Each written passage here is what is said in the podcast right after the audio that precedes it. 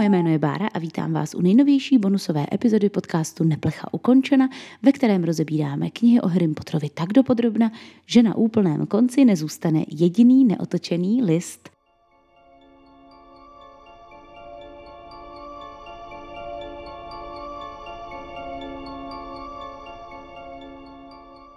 Tady jsme slyšeli opět hru na pilu.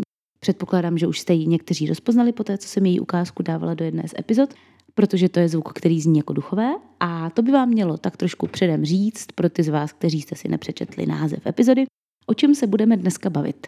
O duších. Slovo duch má ekvivalent ve všech světových jazycích, pochází z původního dech nebo dýchat. Je to z indoevropského kořene dheu, stejně jako třeba tchoř, což mě docela překvapilo, protože tchoř smrdí, tudíž na člověka dýchá jeho pach. S dechem označení duch souvisí nejspíš proto, že dýchání je základním projevem života. Co nedýchá, nežije. Stejný význam má i duše, tudíž duch a duše jsou zaměnitelná slova v podstatě, protože co nemá duši, nežije. Že jo? A jak je to s anglickým ghost? Úplně bez napínání stejně. Protože ghost je ze staroanglického gast, neboli dech, dýchat. V Harrym Potterovi se mezi duchy řadí všechny otisky duše kdysi živé osoby. Zdá se teda, že konkrétně čaroděje nebo čarodějky, které z nějakého důvodu nepřešly takzvaně na druhou stranu.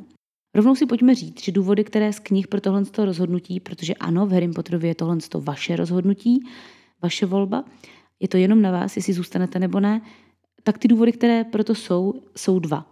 Ten první je strach z toho, co bude po smrti. Lidé chtějí zůstat tam, kde to znají, obávají se nového, neví, co na ně čeká na druhé straně. Tudíž tohle dělají hlavně srabové, jako je Sir Nicholas de Mimsy Porpington, anebo lidé, kteří mají nějaký pádný důvod pro to bát se plamenů pekelných. Což byl třeba Krvavý baron, o tom se budeme ještě později bavit. Myslím si, že z toho důvodu nezůstává příliš mnoho mladších kouzelníků jako duši, protože ti obvykle na změny reagují trošku líp a nejsou tak, řekněme, připosraní. Což vidím na sobě, jo? Když mi bylo dvacet, tak jsem neznala nebezpečí a teďka ve třiceti mám problém s tím jet vlakem. A ta druhá možnost je, že zůstávají osoby, které mají buď něco nevyřešeného, nebo nějakou hodně silnou vazbu na konkrétní místo. To je třeba Uršula. Ta potřebovala šikanovat Olivii Hornbiovou, dokud na ní nezavolali exorcistu, takže ta zůstala proto, aby mohla někoho trápit. Co mi připadá extrémně zajímavé, je fakt, že v Harrym Potterovi se duch může stát i ze zvířete. Na Pottermore byla součástí obsahu kniha, která se jmenovala Zvířecí duchové Británie, kterou napsala, nebo napsal jistý Mopsy Fleabert, což silně naznačuje, že tohle je možné. Mimochodem Mopsy je narážka na rasu psa, že jo, Mops, a Flea je blecha a zároveň teda podobně i slovní hříčka na příjmení Flaubert, jako Gustav Flaubert, autor Paní Bováriové. Proč mi to připadá zajímavé? Protože nám to jednoznačně říká, na kterou stranu se J K. Rowling přiklání v tom věčném sporu, jestli mají zvířata duši nebo ne. V jejím podání je to, zda se z vás stane duch rozhodnutí vašeho nitra, vaší duše, a tak tím jasně dává najevo, že zvířata podle ní duši rozhodně mají. Jinak by nemohly mít duchy. Samozřejmě. Mudlové se nemůžou stát duchy a ani duchy v podstatě nevidí. Sem tam nějaký náznak, nejspíš ano, ale ve skutečné plnohodnotné formě rozhodně ne. To mě zase vede k představě Harryho, jak potká s tetou Petunií na nákupu ducha, baví se s ním a teta, která ho nevidí, ho zběsile táhne pryč, protože Harry prostě mluví ze vzduchem. A pochopila jsem to tak, že mudlové je vidí podobně jako Moskomory, pouze cítí ten chlad z nich a mají ničím neopodstatněný pocit, že na tom místě něco není v pořádku. Rozhodně na ně ale nevykoukne duch pratety Margie, která byla čarodějka, a v tom samém domě třeba zemřela. Jo, to se mudlům nemůže stát. Duchové nejsou hmotní, nemají v podstatě žádný vliv na solidní předměty a lidi, pouze prochází předměty, jsou teda nehmotní, viditelní a slyšitelní. V jejich přítomnosti může klesat teplota vzduchu, což je třeba projev, který mudlové vnímají, a umí zvířit vodu, vzduch nebo rozfoukat oheň. Někdy taky v jejich přítomnosti mohou ohňové plameny měnit barvu na modrou. Což je docela zábavný efekt, protože běžně, když se plamen změní na modrý, tak to znamená, že je extrémně teplý. Jo? Čím světlejší plamen, tím větší teplota. Ale tady to indikuje spíš to, že se ten plamen promění na modrou, protože duchové jsou právě studení a jakoby ten plamen ochladne. Zdá se, že když si duch jednou zvolí, že zůstane, už se nikdy nemůže rozmyslet a do toho svého posmrtného života se přesunout. Je to zkrátka rozhodnutí navždy. Spousta duchů podle všeho toho svého rozhodnutí brzo začne litovat. Tady vycházím třeba z toho, že Uršula to, co si potřebovala dodělat, jako třeba zničit život Olivy, dodělala, ale stejně se nedokáže přesunout a stále straší v Bradavicích, i když už tam vlastně ten svůj účel nemá. Ti duchové nikdy ani nezjistí, co by je v tom posmrtném životě čekalo, kdyby se odvážili na tu cestu vydat. Takže když se jich lidé ptají, jaké to je zemřít, tak oni vlastně neví, protože nikdy nezemřeli. Ta jejich duše přežila. Neví, jestli teda prohloupili, nebo jestli byla ta jejich volba správná, což je podle mě taková součást toho trestu, taková věčná nejistota, že netuší, jestli měli jít dál, anebo jestli měli zůstat. Zdá se taky, že se každý duch tak nějak trošku zaciklí v tom, co ho trápilo v okamžiku smrti a klidně několik století nad tady tou věcí rozjímá, řeší to, baví se o tom se studenty, zatímco kolem něj se děje úplně nový, stejně vzrušující, důležitý svět, ale on pořád má v hlavě to svoje, třeba v případě Sira Nikolase useknutí hlavy. Ztrácí zkrátka úplně pojem o čase a všechno nové je pro něj prakticky nepodstatné. Zároveň se ale každý kouzelník nemůže stát duchem. Je k tomu zapotřebí jedna taková drobná věc a to je nezmrzačená duše. Tudíž třeba Voldemort se vrátit jako duch rozhodně nemůže. Jak je to ale s lidmi, kteří svoji duši poškodili jenom v úvozovkách vraždou, si nejsem jistá. Hádám, že to bude ale možné zvrátit, jako to třeba udělal Krvavý baron, protože my víme, že Krvavý baron zabil Šedou dámu, nicméně potom té vraždy litoval a já se domnívám, že tady jde o to, že cítil tu lítost, což jak víme je způsob, jak svoji duši zase zacelit. Takže podle mě Krvavý baron, kdyby Šedou dámu zabil a byl s tím v pohodě, tak duch být nemůže, ale tím, že ji zabil a pak toho začal litovat, tak se z něj mohl stát duch. To je taková moje pracovní teorie. Já jsem nad tím přemýšlela, říkala jsem si, že by to byl docela dobrý pech, kdyby Harry Voldemorta porazil a ten by se týden na to zjevil u něj v ložnici a začal by ho strašit. Tak naštěstí to se stát nemůže. Duch, jak víme, nemůže ovlivňovat nic hmotného, ale sám má schopnost se přesunout tam, kam potřebuje. Zároveň ale ani vy nemůžete s duchem úplně jednoduše hýbat. Jediný způsob, jak ho řekněme vyhnat ze své ložnice, je použít na něj vzduch nebo vodu. Tyhle ty dva proudy na ně totiž zabírají a duchové, na které někdo fouká nebo teda lije vodu, tak se odsouvají, odlétají pryč.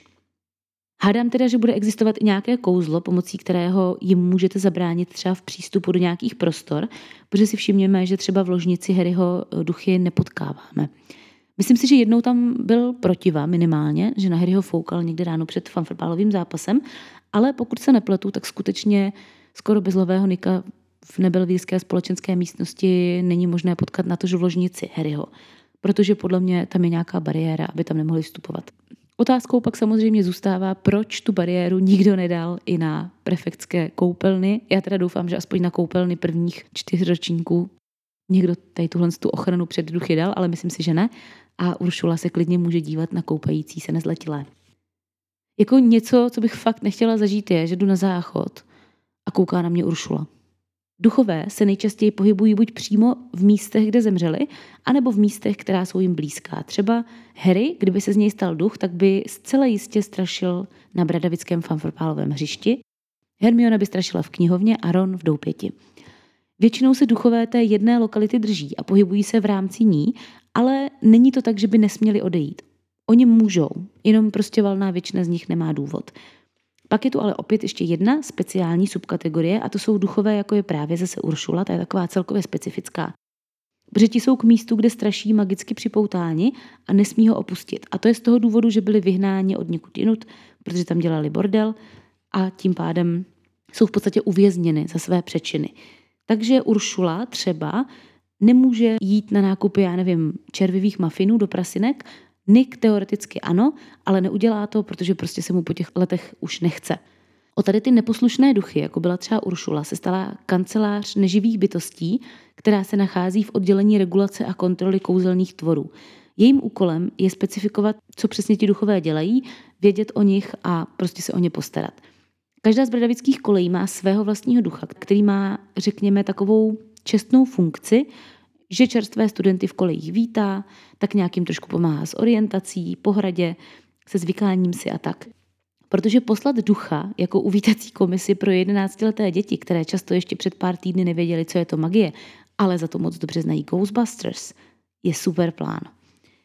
Není zřejmé, jak dlouho kolejní duch tu svoji funkci plní, jestli to je na pořád, nebo jestli když umře někdo vhodnější, tak dostane padáka, protože Krvavý baron a Šedá dáma stoprocentně museli být kolejními duchy v podstatě od začátku, od založení Bradavic. Oba dva žili současně se zakladateli, pak zemřeli a stali se teda, předpokládám, téměř i hned duchy. Na druhou stranu, Tlustý mnich a skoro bezlavý Nick se staly duchy až o dost později, protože já myslím, že Tlustý mnich ve třináctém století a Sir Nicholas pět set let od vlastně to, co Harry nastoupil do školy v podstatě. Takže třeba u Nika je tady nějakých čtyři sta let, kdy musel být pravděpodobně duchem někdo jiný. Ale kdo to byl? To je ta otázka.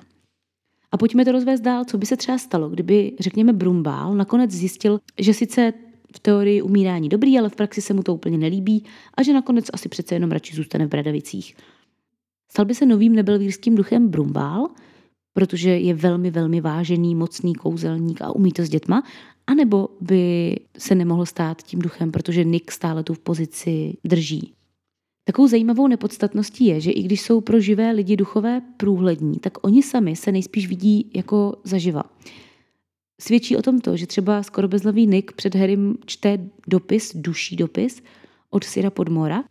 No a pro Harryho je ten dopis absolutně nečitelný, vidí ho jenom jako průsvitný papír, kdežto Nick ho v podstatě bez problému čte. Takže to vypadá, že Nick vidí ten dopis jinak než Harry, což teda dává logicky předpoklad, že ho vidí stejně jako Harry vidí svůj svět. Mazec by byl, kdyby duchové sami sebe a další duchy a duší předměty viděli jako normální a lidský svět by pro ně byl pouze otisk. Ze všech květin na světě mají duchové nejradši lilie, protože jsou spojeny se smrtí. A já bych připomněla, že krom šesti hlavních bradavických duchů, tím mám na mysli čtyři kolejní duchy, Uršulu a profesora Binse, původně J K. Rowling měla v hlavě ještě jiné, takové dušíky. Konkrétně teda černého rytíře. To je ten, co se do knih nikdy nedostal, ale na Nikově oslavě úmrtí je zmíněn jeden duch, konkrétně duch rytíře, který má v čele zabodnutý šíp, což by čistě teoreticky mohl být tady ten nepoužitý černý rytíř. Potom je tady můj nejoblíbenější duch, který se jmenuje duch žába, a to měl být ten mnou už zmiňovaný duch zvířete. Rowlingová o ní nebo o něm jenom napsala, že ta žába měla studenty štvát tím, že všude po učebnách nechávala ektoplazmu. Což je velmi zajímavé, protože nám to říká, že Rowlingová původně u duchů počítala s tím, že tedy vylučují ektoplazmu, což je substance, ke které se v rámci téhle epizody samozřejmě dostaneme. A je to takový hodně devadesátkový, mě to opět připomíná ty Ghostbusters, lovci duchů česky, teď si nejsem jistá, protože tam je ektoplazma velké téma. No a ten třetí duch, který se měl v knihách objevit, ale nedal to, tak je Edmund Grubb a to je ten uh, viktoriánský čaroděj, který zemřel ve dveřích velké síně, protože snědl nějaké jedovaté bobule. A teď tam čučkuje a čas od času se snaží zabránit studentům v tom, aby mohli do místnosti vejít. Myslím si, že toho by třeba Ron hodně neměl rád, protože my víme, že Ron, když má hlad, tak s ním vůbec není řeč, nevidí, neslyší. Rowlingová prý taky lituje toho, že ho nakonec nepoužila, protože to zní zábavně. Navíc, podle mě je docela fajn, že se pravděpodobně jmenuje Edmund po Edmundovi Bertramovi z Mansfield Parku od Jane Austenové, protože pro Kámen mudrců Rowlingová už použila jméno pro paní Norrisovou z té stejné knihy a v té je Edmund hlavní milostný hrdina, takže Edmund Grubbs, to zní hezky to jméno. No a samozřejmě taky víme, že někteří duchové, kteří to nakonec do Bradavic dotáhli, se taky původně jmenovali jinak. Uršula byla místo Morning Myrtle Wailing Vanda, Šedá dáma, Grey Lady v angličtině byla původně Šeptající dáma, neboli Whispering Lady, což je za mě mimochodem dost děsivý, protože k té její tiché přítomnosti to tak jako hezky sedí. Jo? Já si úplně představuju, jak ona se tak plíží po těch chodbách a něco si šeptá. Takový věci jako třeba Krvavý baron, měl jsem říct, já jsem tady měla zůstat. Moje matka se mě chtěla zbavit a tak mě poslala do Albánie. Já jsem ale vždycky věděla, že to není jenom tak.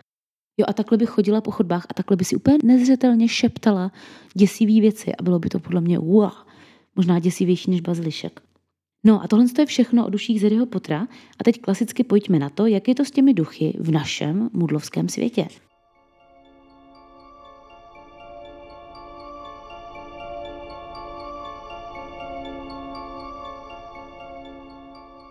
Začneme klasicky historií, kde jinde než v Mezopotámii. Mimochodem, taky se vám pokaždé, když se zmíní Mezopotámie, vybaví, že leží mezi řekami Eufrat a Tigris. To je pro mě konkrétně úplně základní fráze z dějepisu, na kterou nemůžu zapomenout. Spolu s tím si vždycky ještě vybavím dvě věci, jo? Že historie magistra vitae, to jsme si psali do každého sešitu na první stránku, dějepisného teda, do matematiky jsme si to nepsali. A za druhé, že Hyksosové dobyli Egypt, protože jejich šípy dále dolétaly a měli větší průraznost. V Mezopotámii věřili na takzvané stíny, kterým se říkalo gidim.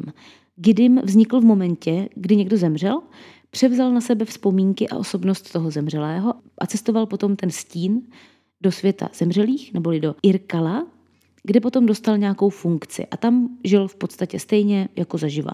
Pozůstalí, ale stále tomu stínu chystali jídlo a pití, protože se věřilo, že to zemřelému ulehčuje tu jeho posmrtnou cestu. A taky se věřilo, že kdyby to nedělali, tak by je ten zemřelý, ten stín jeho mohl proklít nebo na ně přivolat nemoc. Zároveň vás ale něčí stín mohl i vyléčit nebo vám přinést ohromné štěstí, když jste se o něj hezky starali a byl vám nakloněn. To je podle mě docela zásadní rozdíl proti modernímu pojetí, protože duchové nebo teda stíny tady mají relativně aktivní roli. Pokud jste zemřeli v ohni nebo v poušti, tak se stín z vašeho těla neoddělil a byli jste navždy ztraceni, takže to byla asi velká hrozba. No a teďka by mě zajímalo, jestli vás napadne, proč byl ten zvyk krmit stíny prosazován oficiálně skrz to náboženství. Protože samozřejmě to není jen tak, že jo. Má to v podstatě stejný důvod jako téměř vždycky. Podpora plodnosti, protože samozřejmě lidé potřebovali někoho, kdo jim to jídlo po smrti bude nosit a tak je to nutilo plodit další generace, které potom tohle pro ně budou dělat. Takže o ně bude v tom jejich posmrtném životě postaráno. Tím pádem Mezopotámie vzkvétala, bylo tam samozřejmě hodně lidí, protože my dneska máme takový narrativ, že hodně lidí je špatně. Samozřejmě je potřeba jakoby nepřehlcovat planetu, ale v určitém kontextu třeba pro stát je samozřejmě žádoucí mít co nejvíc lidí, protože co nejvíc lidí znamená se co nejvíc práce, co nejvíc peněz a tak. Takže úplně stejně jako vždycky jindy, v podstatě to samé dělá křesťanství, to samé se dělo v Řecku, v Římě, po celém světě, vždycky komunismus rád podporoval plodnost. Prostě vždycky nějakým způsobem se ty autority snažily uh, jakoby ovlivnit ty masy trošku, nebo jak to mám říct, k tomu, aby vlastně dělali něco pro ten svůj stát. A když to nešlo tak, že by jenom řekli, prosím vás, my bychom potřebovali, abyste měli každý sedm dětí, protože jinak se neuživíme, tak jim hned řekli, že udělejte si hodně dětí, protože kdyby náhodou nějaký zemřeli, tak aby vás měl kdo krmit v posmrtném životě. Mezopotámci taky zároveň většinu nemocí svalovali právě na duchy a nejčastější formou léčby byly rituální tance, různé amulety, masti a tak. Přejdeme pozvolna rovnou k druhé z velkých starověkých civilizací, která byla v lečem s Mezopotámii podobná. Asi už jste slyšeli o existenci takzvaného K, neboli životní esence.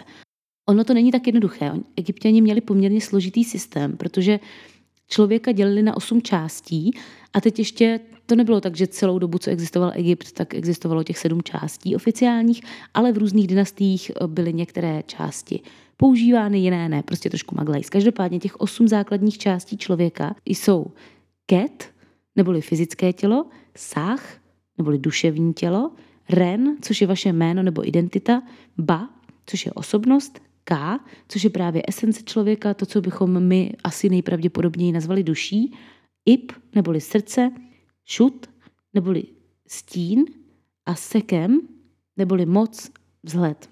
Všechno to byly v podstatě duchové zemřelého. Není to tak, že by jenom jedna z tady těch součástí byla to, co nás zajímá. Šlo v podstatě o to, že když někdo zemřel, tak jeho duše se rozdělila na tady tyhle ty podformy. A z těch se staly jednotliví duchové.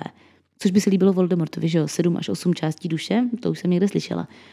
Ket, ta fyzická forma, byla v podstatě tělo, to muselo být pro účely posmrtného života zachováno v co nejdokonalejší formě, takže tady právě vzniká ten kult kolem mumifikace, protože čím lépe bylo to tělo mumifikováno, tím větší šance byla, že se dostanete do posmrtného života.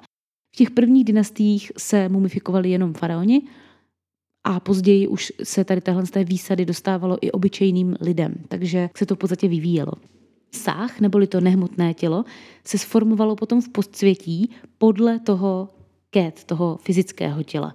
Ale to se stalo jenom pokud byl zemřelý bohem Osirisem, který tohle rozhodoval, zhledán jako vhodný kandidát pro posmrtný život. A právě, aby byl vhodný kandidát, tak musel mít zachované to ket, to znamená mumifikace.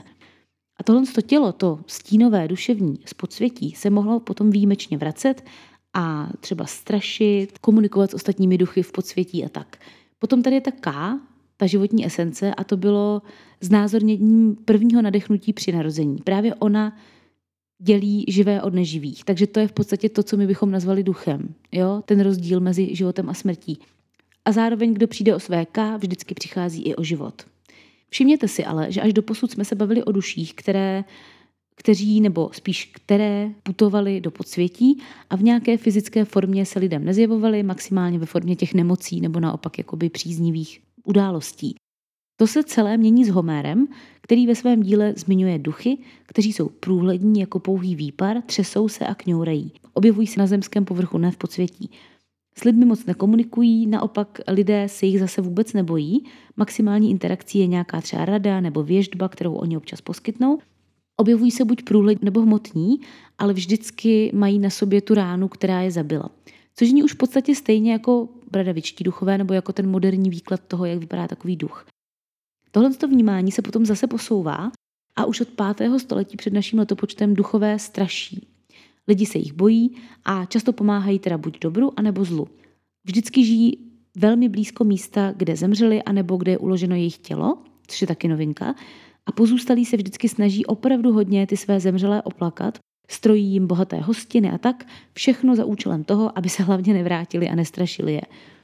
Taky se každý rok konala slavnostní hostina, na kterou byli zemřelí zváni, bylo pro ně připraveno různé jídlo a pak jim bylo řečeno, ať zase zalezou a vytáhnou paty až zase za rok. Všechno tohle se dělá a duchové se takhle vnímají i v naší moderní kultuře od dva tisíce pět set let později, což je podle mě neuvěřitelný. Nebo respektive my jim neděláme hostiny, že bychom si jako sedli ke stolu a prostřeli jedno místo navíc, ale myslím si, že třeba Halloween je v podstatě oslava duchů. Že? V Římě, protože Římani byli takový kutilové, už duchy i využívali. Třeba se věřilo, že chcete-li někomu ublížit, stačí naškrábat kletbu na kus keramiky a tu vložit do něčího hrobu. Ten zemřelý, co leží v tom hrobě, se potom o celý ten problém postará. Antiční autoři už dokonce píší i celkem klasické duchařské příběhy. Třeba Plinius mladší popisuje, jak si jeden filozof schválně koupil dům v Aténách, ve kterém mělo strašit, postavil si pracovní stůl do místnosti, kde se ten duch měl objevovat, a čekal. No a skutečně, co se nestalo, zjevil se mu duch muže v železech. Ten filozof se ale nelekl, on s tím počítal, šel s ním ven, nechal se vést tím duchem a duch mu ukázal na zemi nějaké místo, tak oni tam vykopali díru a našli tam kosti muže v okovech. Takže to tělo řádně znovu pohřbili, oplakali a strašení přestalo a pan filozof měl barák prakticky zadarmo a klid. Ideální. Pro mě je tohle z toho docela srandovní, protože tohle je přesně zápletka tak poloviny hororů, které by mohly vyjít na Netflixu. Taky je krásně vidět, jak moc je lidstvo neoriginální. Jo? I v Bibli jsou zmínky o duších, i když spíš méně, musím říct, ale třeba Ježíš poté, co vstane z mrtvých, tak musí docela dlouho dokazovat svému okolí, že ne, že opravdu není duch, že opravdu vstal z mrtvých. Mě by zajímalo, jak to probíhalo, jestli do něj píchali prstem, jestli je průhlednej, nebo nevím.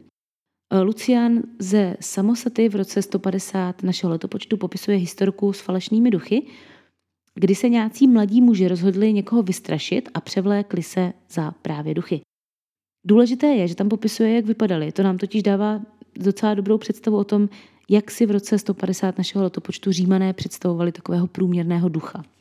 Měli na sobě údajně černé hábity a na obličeji měli masky, které byly vyrobeny z lebek. Takže v podstatě vypadali jako smrtivědi.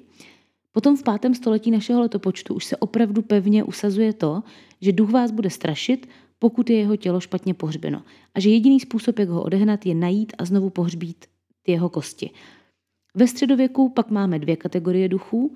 Ta první jsou duše zemřelých, to byli lidé, kteří, řekněme, hřešili, dostali se do očistce a jejich věčným údělem bylo nějak se trápit, třeba muž, který byl, já nevím, neúctivý ke svým sluhům, utrhoval se na ně, tak si musel po zbytek života v očistci trhat a pojídat svůj vlastní jazyk. No a tihle duchové se zjevovali žijícím v věčné snaze donutit je, aby se za ně modlili, a tím ukončili to jejich trápení. Kategorie druhá jsou pak démoni, což byli taky duchové, kteří ale žili jenom proto, aby mučili živé. A ty samozřejmě mohla odstranit jenom církev. Zajímavé je, že až do novověku byla většina duchů mužského pohlaví. Téměř se nevyskytovaly ženy duchové A v renesanci se potom velice zajímali o všechno okultní, a tedy i samozřejmě o duchy a nekromancii, což se ale potom úplně moc nelíbilo církvi, která tohle úplně nepodporovala. Taková velmi romantická představa v devatenáctém století potom byla, že se duchy stávají lidé, kteří měli manžela nebo manželku, no a poté, co zemřeli, tak si ta jejich polovička našla někoho nového, aniž by měla svolení toho, kdo zemřel. No a z toho zemřelého se teda stal duch, který toho svého partnera strašil, až do chvíle, než teda byli schopni se nějak domluvit a on jí dal třeba povolení, že teda si může vzít tamhle frantu.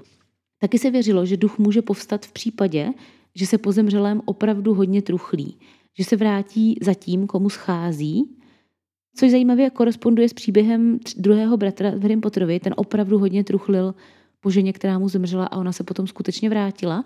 A úplně to obrací, to si všimněte, ten řecký přístup, jo? Že v Řecku se muselo extrémně truchlit, aby se někdo nevrátil jako duch, a v mnohem odtažitějším devatenáctém století vám říkali, ne, ne, ne, hlavně moc netruchlete, žádný plakání, nebo se vám vrátí jako duch. Což podle mě možná souvisí s tím, proč vlastně v Evropě není tradiční projevovat nějaký extrémní smutek v současnosti.